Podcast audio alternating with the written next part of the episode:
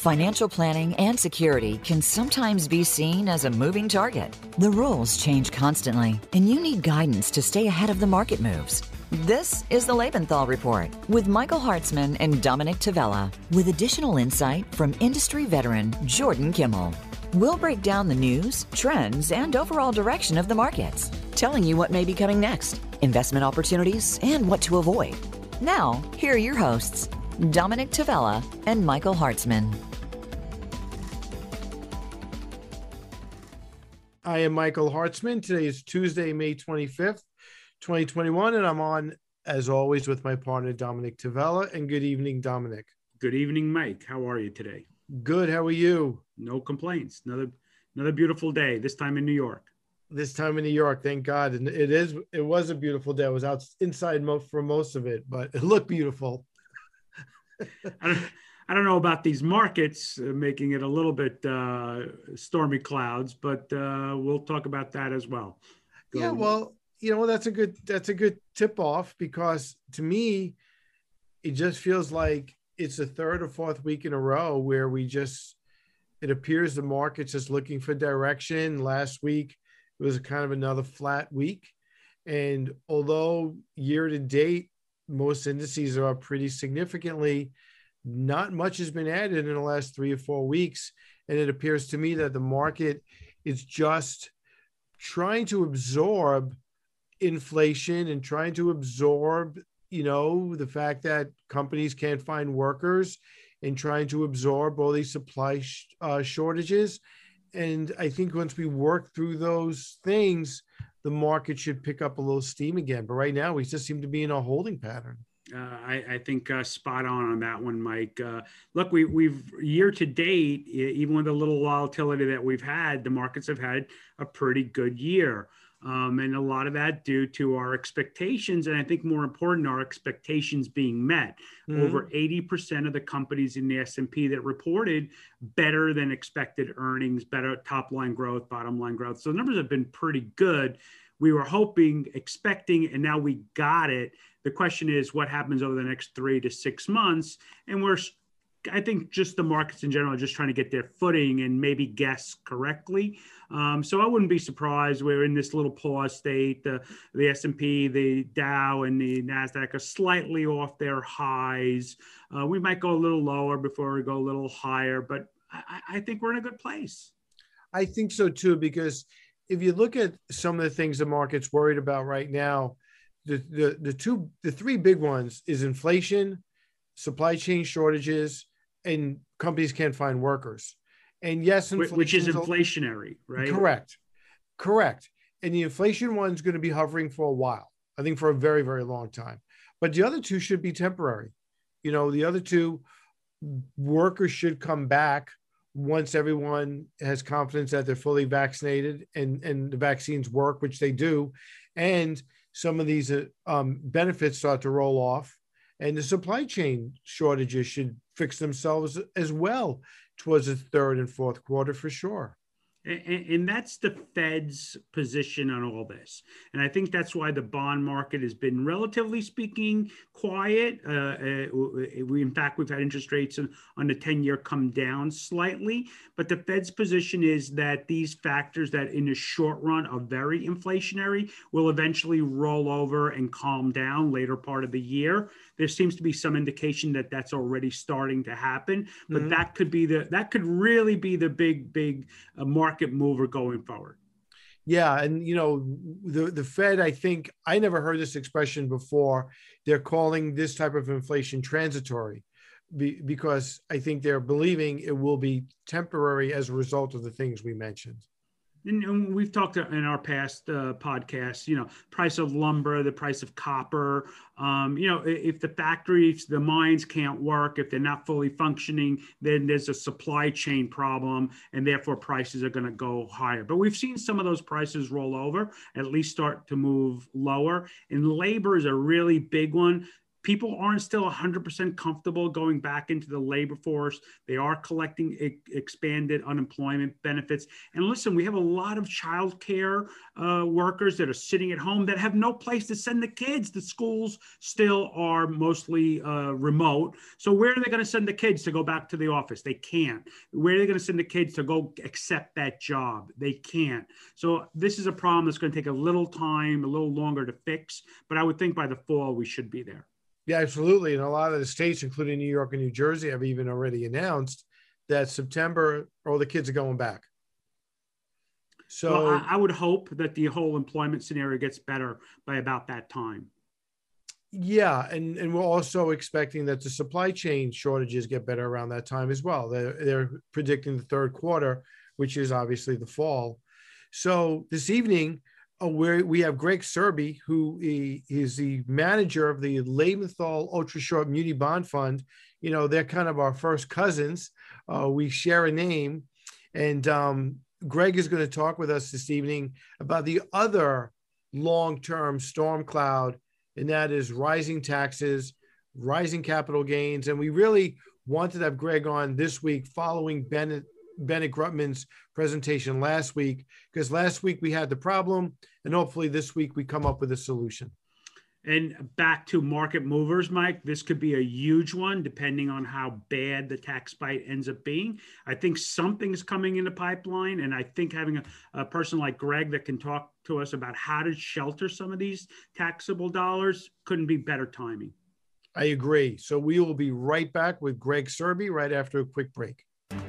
Financial planning and security can sometimes be seen as a moving target. The rules change constantly, and you need guidance to stay ahead of the market moves. This is the Lebenthal Report. All right, I'm Michael Hartzman, back with Dominick Tavella. And this evening we have uh, Greg Serbe from Lebenthal uh, Muni Fund. I know one of his duties, your duties, Greg, is the Ultra Short Fund. Um, but I know your whole world revolves around munis. So, so thank you for joining us tonight. Well, thank you for having me. It's really a pleasure. And as you've said, uh, it's been my professional career has been involved in munis for many, many decades.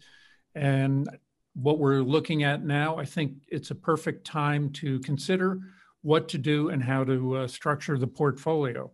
Uh, I thought we could kind of cover three main elements. Number one, let's talk about credit quality because for the last year, that's all you've been hearing about uh, with all the terrible pandemic news. Let's talk about the direction of uh, where we think rates are going to be going. And lastly, let's uh, think about taxes because all of this together melds into the price on a municipal bond uh, because it's a reflection of tax exemption, it's a reflection of future interest rates, and it's a reflection of the underlying sort of credit quality and their ability to pay in the future. So, first off, let's go back a decade. And remember back in about 2010 on 60 Minutes, there was a, uh, an analyst who predicted billions and billions and billions in municipal defaults. Well, didn't happen. And why didn't it happen? Even though decade ago we were going through the mortgage crisis and everything like that. Part of it is for the simple reason that a municipality can have a problem and will cut back. But most of the time, debt service is a very small portion of the budget it may be five, six, seven percent. So it does not make sense to default on five percent, which means that you now have no control over a hundred percent. And municipalities got through it. Um, and as a matter of fact, some of the areas that over the last year we had been very concerned about, things like uh, sales tax revenue bonds, uh, hotel occupancy taxes, things that uh, are generating uh, normal income and paying off for stadiums and whatnot. With everybody staying home, there was no one uh, there. There was no revenues. They, they were very slim. So we were concerned about that. But on the other hand, we also knew that education will get back to a normal kind of cycle. So, a good quality college bond, they're not going to default. They're not going to run away from their debt. They're going to figure it out. And that's what they've been doing. In the meantime, though, it provided an opportunity to get something that normally would not be that cheap relative to the best quality bonds. So, Greg, just uh, quickly on that point, I mean, a lot of people weren't going over the bridges, so they weren't. Uh, the cities and the states weren't collecting the tolls, but a large component of the tax revenue came from real estate taxes, right? And people paid the real estate taxes on their properties. Absolutely, uh, you know, including school district taxes. Totally, totally, totally. Your general obligation bonds all being met perfectly. Um, and yes, there's a lot of noise in the air, and rightfully so. People were staying home, people were sick, people were dying. It, you know, literally was a very, very traumatic year. And as a matter of fact, that even showed up in interest rates. I made a little chart here. So if you'll permit me to just kind of refer to some numbers, um, prior to the outbreak in January of 2020, just before, the short term interest rate, SIFMA, which is sort of an analysis, uh, an analogy for uh, the short term fund, uh, was a 132. The Treasury 10 year rate, a 188. The uh, Muni 10 year rate using the MMD, the best uh, quality bonds was a 144. Munis were 77% of treasuries in the 10 year range. So that's about fine. By the middle of March, when everything is going wrong, the short term rate spiked up to a 5.2. The 10 year treasury spiked up to a 109 or spiked down. And yet the 10 year muni was a 169. Munis were 155% of the comparable treasury. That's totally unheard of. And it stayed that way through July when it started coming down. It was like 133%. By year end, it was 77%. Right now, the muni rates are 64% of what the 10 year treasury is. And the short term rate, because the Fed has been keeping short term rates down, is seven hundredths of a percent. So it's very, very, which is why you see your money market yields uh, basically almost flat. So, what does that mean? Sooner or later, rates have to go up. They're absolutely going to. Remember back in 2013, when at one point, the Fed chairman at the time was musing that, yeah, rates are going to be going up. And the market had what they called the taper tantrum. So short term rates all went up. The 10 year treasury went from 2 to 3% before it finally settled back down. We'll get through this. We actually hope for rates to start moving up. Why? Because we've structured our portfolios very conservatively. So we have a lot of maturities coming up. And by buying high coupons, that means that we're getting a chunk of our principal back even prior to the actual maturity date. So as rates go up, we're going to be reinvesting in higher rates. They're not going to go up right away. The Fed is out there saying, no, it's not going to happen. This is temporary. Um, and, you know, who knows? It could very well be a temporary situation, or it could be a very serious situation where inflation does kick in and, and lasts. Stay tuned on that. But again, having lived through the inflation of the mm. 70s, we know that eventually the Fed will change gears if things get bad, and they will do what it takes to end it.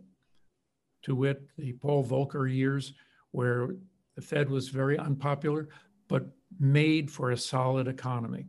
So long term, we're looking forward to that. If rates can just gently go up and up, our clients are going to do better and better. But what's the other alternative that we're dealing with right now? And that's taxes. So if rates are going up sooner or later, perhaps they do, what will happen? In theory, you would think that uh, bond prices will be going down to make the yields go up in the bonds. But tax-free bonds, on the other hand, have a very unique and special little niche because they're free from federal and in many instances, the state or local tax. If you're a New York resident, uh, you pay no federal tax and no New York state tax. If you own some throughways, if you own the Port Authority, the Triborough, uh, you know, Long Island Power, all these issues. So that's the counterbalance to an increase in interest rates because as the tax rate goes up, the value of that municipal bond becomes even more intrinsic. And because the bonds tend not to be traded, we don't deal with the question of capital gains the way you would with a stock. Um, because if you're buying a stock with the idea you buy it at 100 and it's going to go to 150 and you're going to sell, well, if they do end up getting a tax bill that moves the capital gains rate up to an ordinary income tax rate, suddenly that's not as attractive. But in the meantime, the municipal bond just keeps paying its interest, paying back its principal, reinvesting in a very kind of fundamental way. So the one is going to offset the other. Now, um, the other issue that I think is important to think about in taxes is the deductibility of state and local taxation. Right now, you have a very limited amount of what they call SALT that you can deduct against your federal tax. Maybe it gets increased, maybe it doesn't. But tax free interest stays tax free, doesn't go into that SALT pod, if you will and continues to provide you with a good fundamental return on your dollars invested. Now, of course, what you want to do is also diversify. Diversify by your maturities, which is what we do. Diversify by the names. You don't want all your eggs in one muni basket. Maybe you own some Suffolk counties, maybe you own some Nassau's, maybe you own some Albany airports. Diversify, spread out, Obviously, as a New York resident, you want New York bonds. If you're a Jersey resident, uh, maybe you'd like uh, some Port Authority, you'd like uh, Garden State Parkway slash Jersey Turnpike, things like that. And that's what we do. Now, I've been sort of talking nonstop here for a few minutes. Um, let me turn it back over uh, to the crew here and answer any questions that uh, you have. So, Greg, one concern that I think our clients have in the last several years, the government has tried to strip away some of the more sacred cows that you know regular taxpayers rely on. They they they got rid of the stretch IRA benefit for non-spouses. They they're talking about now getting rid of the step up in basis. Um, they they you know they want to make the capital gains rate possibly the income tax rate.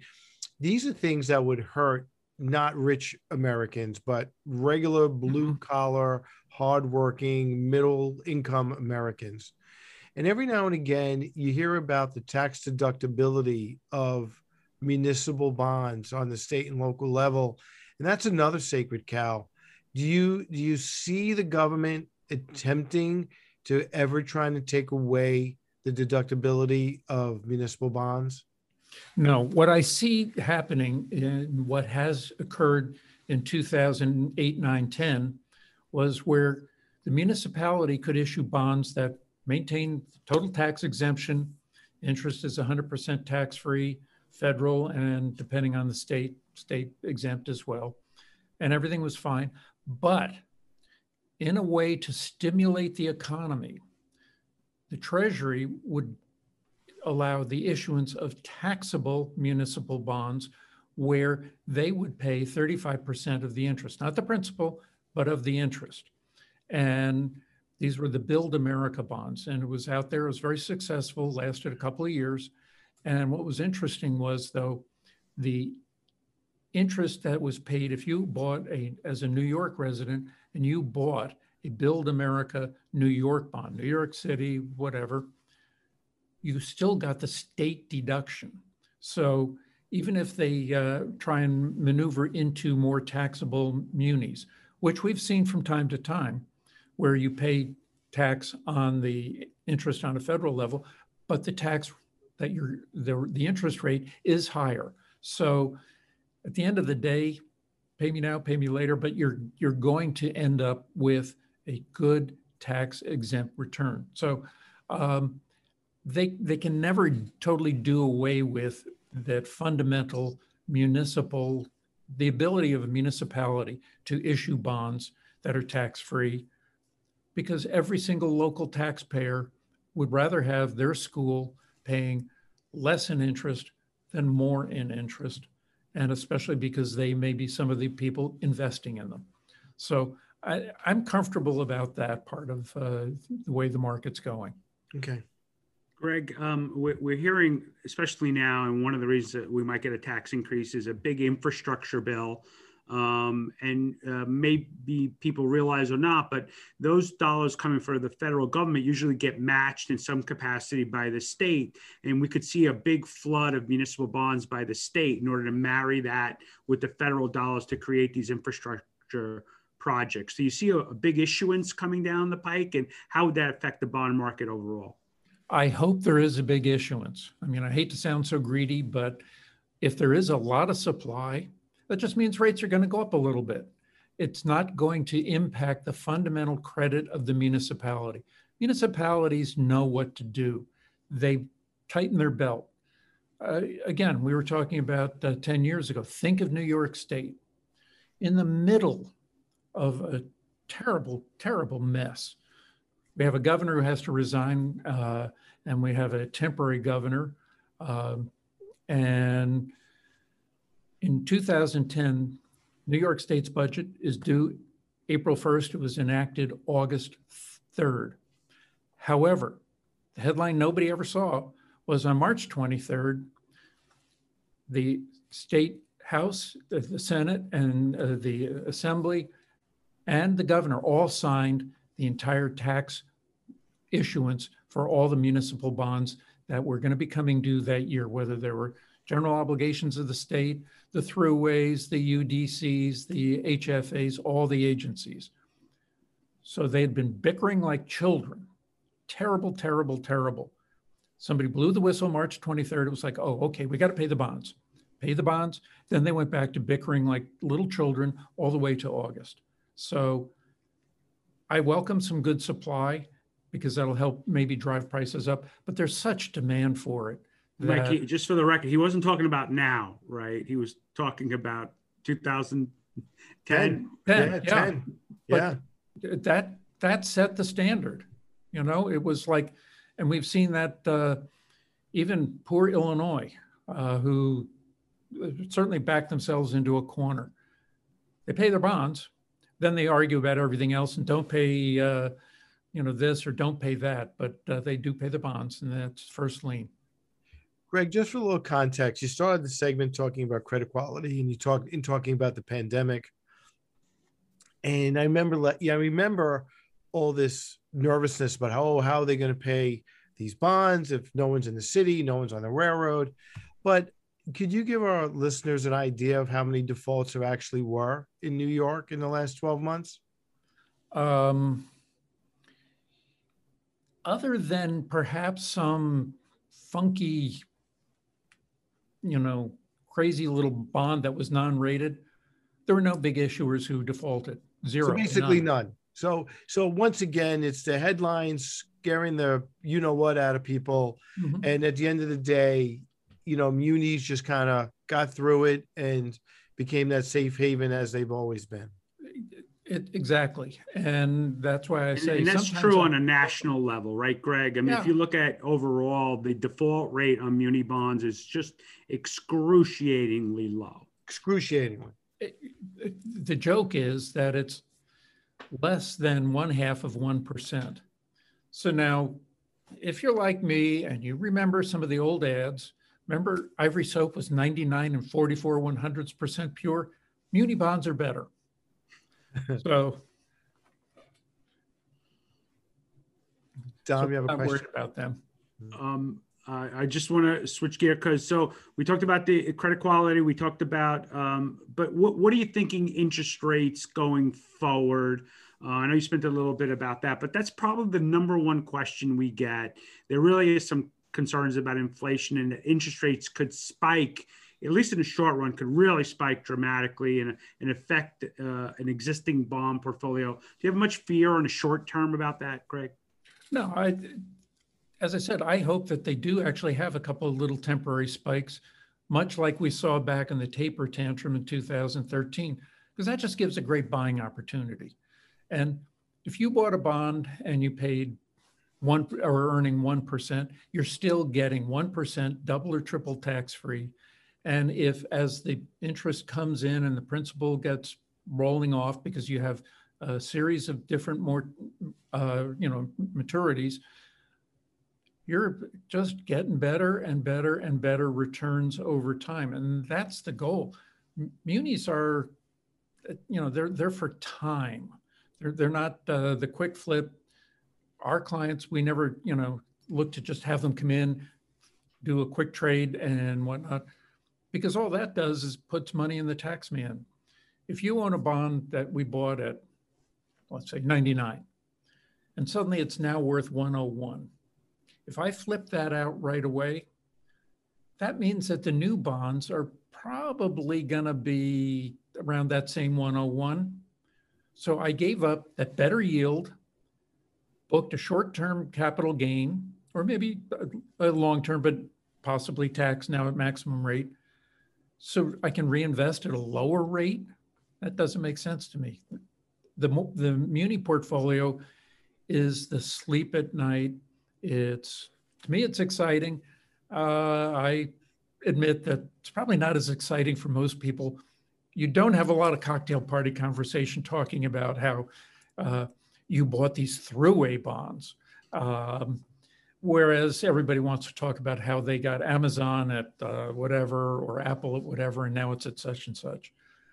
But on the other hand, those throughway bonds, you're rolling up to Albany and you're paying your tolls, you're going up on the Taconic and you're buying the gas, and that helps pay the throughways. They'll be fine. Greg, no one cares how the sausage is made, just as long as the sausage sausage is delicious. And and all people care about is they don't pay any income tax on the dividends we pay them on your fund. Mm-hmm. That's it. And it may not be exciting, but when the values of the portfolio stay consistent and stable and are not subject to the volatility, our clients are very appreciative. So thank you, Greg. Thank oh, you. Thank you. And thank you for joining us this evening. We are unfortunately out of time. Okay, well, any questions? Have them call their uh, uh, Lebenthal rep and we can put together something. Perfect. Thank, Thank you, you, Greg. Thank Thank you. Have, Have a good night. Evening. You too. Bye-bye now. We'll be right back. Financial planning and security can sometimes be seen as a moving target. The rules change constantly, and you need guidance to stay ahead of the market moves. This is the Lebenthal Report with Michael Hartzman and Dominick Tavella. We'll break down the news, trends, and overall direction of the markets. Now, back to the Lebenthal Report. And welcome back to the Lebenthal Report. I'm Jordan Kimmel, Chief Equity Strategist and Portfolio Manager. And it's really a pleasure to bring on a new relationship of mine, uh, Paul Henneman. And Paul is the founder and president of ValuEngine. So, Paul, thanks so much for joining us tonight. Thank you for having me. Happy to be here. All righty. Well, we have a few minutes to really unpack everything. So let's take our time. And full disclosure, everybody, uh, I am personally, or Lebenthal is, subscribing to this excellent service. It is a uh, tremendous service, which actually has a really great track record. Uh, my whole approach, Paul, is trying to de risk our portfolio at all times. The, uh, I believe our portfolio strategy is good enough that the focus is on risk management uh, with ValuEngine, what a great name. Why don't you share literally what you do, um, what the premise of, it is, and then we'll dig a, a whole lot deeper. Sure. So, uh, ValuEngine is at heart a quantitative research company. And we've been doing this for over 20 years. It was founded originally by two Yale University professors of finance and myself back in the late, very late 90s. Um, and we run some very sophisticated computer models across thousands of stocks every day. So the goal, and particularly back then, over 20 years ago, was a, a much more rare or much, we were really industry leaders, I think, in creating this quantitative modeling. And the idea is to process as much data as we can. Finance, one of the biggest problems is being overwhelmed with the amount of data out there. So we run some very sophisticated stochastic computer models across 5,000 stocks after the market close every day.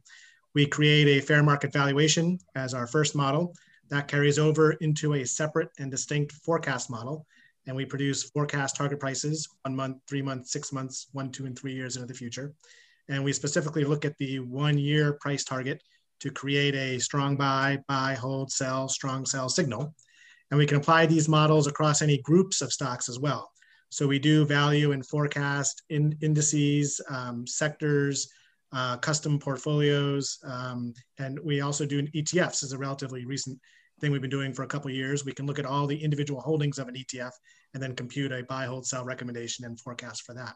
So this is all crunched up and uh, produced on our website and, and then through various data feeds like what we send to you guys um, and uh, updated constantly. And the goal is to always stay updated with big market changes. When new earnings reports come out or there's changes to the interest rate environment, you know, this is all um, analyzed uh, automatically by the computers across thousands of stocks at the market close every day.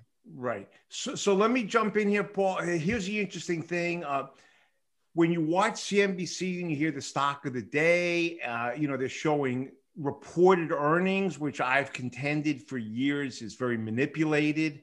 Uh, you need to dig a whole lot deeper, and, and it brings up the subject of factor analysis.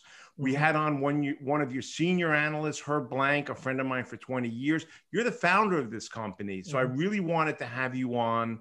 Um, the whole idea is not to run and chase stocks that are running, but look more at intrinsic value yeah. um, and and really what is a company worth? What's the expectation? And and I have a you know I remember at least last week I don't track your rankings, um, but I will give you some some some props here. I believe ValuEngine has uh, a very strong ranking among your peer groups right now, and we're we're very happy to be using your service. Yeah, good. Yeah, uh, uh, you're right. There's that independent source, Investars, that track our uh, independently track our ratings along with several hundred other firms, and we've been very highly ranked on them for years. Um, uh, so we do use things like earnings. You know, the evaluation model is you're absolutely correct is a is a value oriented model. So the that first core model is we're really trying to determine through this computerized automatic process what is a stock inherently worth looking at the data. And we do use um, past earnings, future earnings going forward. Uh, we correlate to the interest rate environment. We use a 30-year treasury yield for that. Um, and then we use some very complex stochastic math on how we forecast some of those data points going into the future. And then we correlate to our forecasted data points for things like Right. So, so let me make a confession here, if I can. Intrinsic value that you're talking about. Let me make a confession, if I can. People think I'm really smart or something like that. Um, we were on a call with Herb looking at all our portfolio holdings ranked several different ways. And then we actually take different columns and resort them mm-hmm. to look at, at how much risk is in the portfolio. Yep. So, so the whole premise, Paul, at Lebenthal is not trying to be the first one top 1%. It's a strong return, but risk reward return. Yes. And, and I think the, the whole idea of ValuEngine, when I came across it and I did my homework, it's something that we're happy to pay for. Uh, it's something that keeps our clients a little safer. And, and so let me even bring out the fact that um, I'm the smallest piece of Lebenthal. Dom and Mike run a lot of ETFs and mutual fund portfolios. Uh, I'm going to bring them on shortly because you've recently started to be able to look into ETFs, uh, yes. which I think is a fabulous idea. But you're not actually. Uh, well, well, hold on a second. You could use ValuEngine all different ways. The way I use it is to continuously try to de-risk my portfolio. Yes. So so share maybe uh, without getting too wonky on on factors uh, how you go about that. Yeah, so we, we do use the models to achieve very different things. And Uh, you know, as an example, a, a, very conservative portfolio that we run, um, we'll do, we'll run our screens and we'll come up with a, uh, and, and, we, we backtest this left, right, and sideways. So we know that larger number of holdings means less volatility. We know that looking at industry and sector diversification and not allowing the portfolio to really heat up certain sector groups that the models like more than others, but diversifying equally across sector groups uh, creates um, lowers volatility, lowers returns a little bit, but takes out the risk uh, increasing um, uh, market cap size, minimum market cap size, reduces volatility. Um, all these things, you know, kind of compile depending on how far down you want to get the volatility, uh, and vice versa. We have some very aggressive portfolios that have just been through the roof the last 18 months or so uh, and did extremely well in 2020. The opposite is true. So um, after February and March, for example, the the the, uh, the aggressive portfolios based on the models were loading up on transportation stocks everybody was terrified of transportation mm-hmm. stocks. But you know, we said that's the model, and we we stuck it with them, and they have performed excellent. Now we're seeing a rotation kind of of these. If the if the portfolio strategy is not regulated, uh, we're seeing a lot of rotation out of the transportation stocks into medical stocks from the medical sectors. Really strong move over the last couple of months uh, regarding that. So um, you know, but with a with a to reduce risk, we wouldn't allow the model to really weight that medical sectors. You would look at our top rated stocks, and a huge portion of them are medical, but you can diversify that out by uh, uh, you know, running screens and looking at the best forecast or best rated stocks by sector. So, Paul, let me go up one level because again, you're in the forest, and and and we, we need to back up a drop. Um, my main belief over the last several years is that the folks that lose money in the stock market are highly emotional. Mm. And, and the whole process of a ValuEngine and, and other you know models mm. that I use, other other sources, is quantitative where it takes your emotion out and and helps mm-hmm. you actually find value. I love value growth and momentum. Uh, it's super important for me to have risk management laid over what I do to damper volatility. But the I want to bring out the point of if you're watching TV and, and you're listening to the portfolio managers, unfortunately, sometimes you're buying into what they're selling. Uh, mm-hmm. what, what has worked real well over time. What you're looking to do is unpack where's the real value based upon historical data and taking the emotions and and your guesswork kind of and putting that on the side where it really belongs absolutely and, and that's really the founding or the founding principle behind any quantitative firm like ValuEngine so um, you know how many investors would have had the the wherewithal and the you know i guess the guts to start investing in transportation stocks in april not many on their own unless they had a model with a track record that has proven itself year after year. And these models are, were choosing things like Delta Airlines. And sure, earnings had plummeted, but the stock price had plummeted more. Uh, so the models pick things up, picks up things like that. And it does take time to become, you know, faithful and to follow the model. Um, but we always tell, um, so we're doing one thing, we're modeling the stocks, and then every client, we've been working with you at, uh, at Lebenthal with this as well, uh, how each client uses the models can be different. Exactly. But quantitative process is all about creating a process that's repeatable. So if it works, you can repeat it. If it doesn't work, you can make little tweaks, you can change things. You know, you could come back to us and say, hey, you know, the Paul, the, the stocks that Lebenthal is picking through ValuEngine are too volatile. How can we reduce this? We've got a hundred ways that we could talk with you on how to reduce the volatility. Or if you say vice versa, you know, our volatility is under control. We're looking for to, you know, increase our returns a little bit. We've got a hundred ways on how we can do that. We pick one, two, or three, and we implement that. We track it, we track it, we track it. And if Right. And so, Paul, let me just say that there's, you know, people that are in the business less experienced want to tell you how smart they are. What I'm proud of is how smart of a team I've assembled.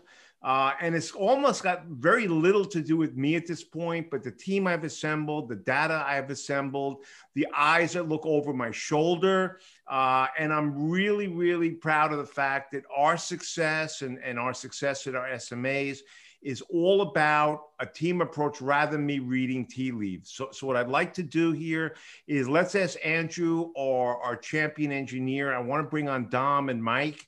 Uh, and, and Dom uses a lot of ETFs and, and, and Mike as well. So let me actually turn over little questions to them because uh, they don't know you as well as I have, and they haven't been on the calls that I have with you. So fire away, Mike and Dom. Dom, you go first. Uh, thank you. Hey, Paul. So, um, you know, uh, uh Jordan kind of speaks glowingly about you. I was intrigued to understand that you guys are now doing this kind of research on the ETF side. And I, and I know all the ETFs are not created equally. And I, I'm not sure everybody understands that the underlying portfolio, what they actually own, drives drives that bus. So, are you mm-hmm. guys looking at the individual securities of these ETFs? Are you looking at the momentum of the ETF itself, sector weighting? Give us a hint of uh, how you would help us uh, manage these portfolios. So, primarily, we are looking at the individual securities we are primarily looking at the individual securities uh, that the ETF holds. So we have data feeds that come in that tell us all the securities that are in the ETF. Um, we've got a great blog actually that Herb Blank, who was on the show um, uh, that Jordan mentioned, um, uh, writes up, and his last one was on uh, biotech ETFs. He makes the argument in in that particular blog that uh, biotech companies are certainly interesting but highly risky, uh, full of risk. So the best way to invest in biotech fir- firms according to Herb's blog, is through a more diversified portfolio of biotech stocks. Well, if you don't have the time to put that together, there are some great biotech ETFs out there, and he compares four of them and shows how different all four of those uh, biotech ETFs are. And we're basically analyzing each of those holdings. Uh, the smallest one, I believe, had about 30 biotechs in that particular uh, in their portfolio, and the largest had over 120. So we're running these models that we already have on each individual stock compiling that together as a portfolio. In this particular case, those biotechs were strong buy rated uh, by ValuEngine. We are seeing that rotation into medical um, stocks currently. Um, XBI, as an example, was one of them that uh, we really like, particularly after its pullback in price. Um, so we are treating uh, ETFs really, and, and we can do that with any groupings of stocks, whether it's some portfolios, anything. But in this case, um, an ETF, we're treating it as a stock portfolio. Paul, this is Michael. How are you? Thanks for being on tonight. Um, I know quantitative quantitative analysis, you don't fall in love with a stock, right? If you get a signal, either you're in or you're out. But how much time do you guys spend contemplating the tax implications when you get a signal that says it's just time to cut bait? Right. So um, we do have a very, I think, I, I think I can count on one hand the number of clients that we take tax concerns into account for. We do have some. Um, but for the most part, most of our work, we have no uh, tax concerns at all. We're, we're, simply going for the strongest rate of return. For those few clients that we do work that, that with, we do we do look at how strong the signal is indicating a buy or a sell, and it may still fire off even if it's a higher tax um, implication for that particular holding. But it is biased to holding that stock for a longer period of time for tax reasons. But that that's quite rare. Um, for the most part, we're looking purely for returns, and most of our clients do assume they're going to fall into that higher. Um, right. So, um, so, know, short-term so, capital gains tax bracket for most of you. the trades. So, so kind of let, let me wrap it up because there's only a minute left, Paul. It's crazy how fast this time goes. Yes. Um, but you know, a lot of criticism, if I get it, is about turnover. It's a really interesting question. Mm-hmm. Um, I had uh, we, we are talking to Michael Steinhardt, who had one of the highest returns ever. He said if he, he had a regret, it was being a little bit less tax efficient than he wanted to be. But in the end, the total return uh, minus taxes, fees, and, and everything else is really what we're geared upon. Yes. And um, I'm just really excited the fact that our relationship started. Um, and I know Herb forever, and and I think you guys are doing a great job. So I appreciate you coming on. I'll, I'll say again, you know, we are subscribers. Uh, we love what you're doing, and and as importantly i love the follow-up individual calls you're willing to have with me. I'm sure you do that with your other clients. So look into the portfolio not just preach about what you think but look in our portfolio to see what we own. Maybe make us a couple suggestions about de-risking. The whole idea here at Lebenthal is great returns but really focusing on risk and that's where ValuEngine is, has been a big help to me. I want to thank you for coming in, and um, we'll take a real quick break. We'll be back more Lebenthal report following the real quick break. Financial planning and security can sometimes be seen as a moving target. The rules change constantly, and you need guidance to stay ahead of the market moves. This is the Lebenthal Report with Michael Hartzman and Dominick Tavella. We'll break down the news, trends, and overall direction of the markets. Now, back to the Lebenthal Report. All right, I'm Michael Hartzman back with Dominick Tavella. Don, we had two great guests tonight, Greg Greg Serbe and and and Paul Henneman. But um, you know, Paul's comments were really fascinating to me. This whole quantitative analysis, really, at the end of the day, what that's all about is don't fall in love with your stocks. Mike, uh, as always, you're you're spot on. Um, we how often in our practice does a new client walk in the door and they're looking at their portfolio and they're like, I don't understand. The market's doing this and it's doing great and I'm not.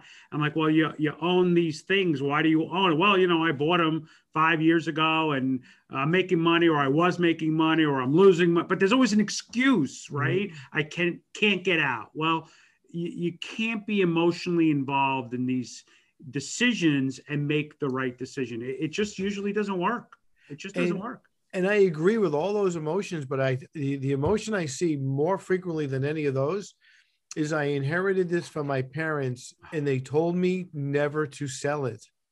Whether it's Exxon Mobil or Ford or GE. I mean, GE hasn't done anything in I feel like decades. But I my dad told me never to sell my GE. It pays a dividend. Uh, Mike, I, I, mean, I want to laugh about it, but it is not funny. Both of you and I have been in the business for over 30 years. We have clients that have been with us for over 30 years, and they hold that same position in the portfolio for 30 years, waiting for it to come back. Uh, and you think about if you had gotten rid of it 20, 30 years ago, harvested a tax loss, there's value in take, being able to write those losses off and put that money even in an index right? And just close your eyes. The client would have three, five times as much money as they do today. But they're still waiting. Dom, I wish I had a nickel every time Nick, our trader, called me and said, so and so client has X stock in their portfolio. Can I sell it? No. and look, even though clients come in with these positions, we still have a responsibility. We still do monthly, quarterly reviews. We get analytic ratings. We get Paul and other firms to send us analysis. And we're looking at the same thing every time, going, oh my God, when are they going to let me do something about it? Right. But um, look, at the end of the day, we do the best job we can, and we use the smartest people in the room, or in this case, Greg and Paul and people like them, to give us as much feedback and advice as we can get to try to make as good a decision as we possibly can.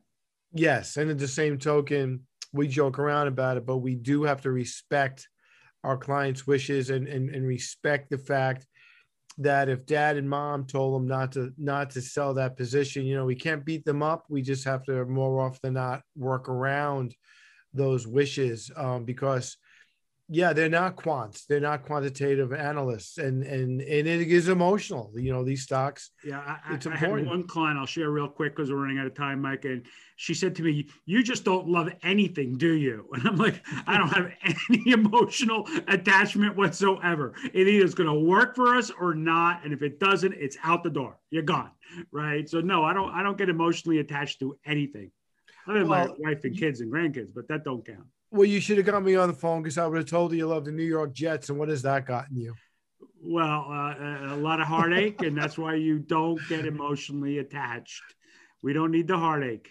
Perfect, perfect segue, and a perfect way to end the show. Dominick, have a great evening, and we will be back next week. Looking forward to next week. You too, Mike. Have a great evening. Thanks for tuning in to the Lebenthal Report. Dominick, Michael, and Jordan will be back for our next program, airing next Tuesday at 2 p.m. Pacific Time and 5 p.m. Eastern Time on the VoiceAmerica Business Channel. Until then, have a great week.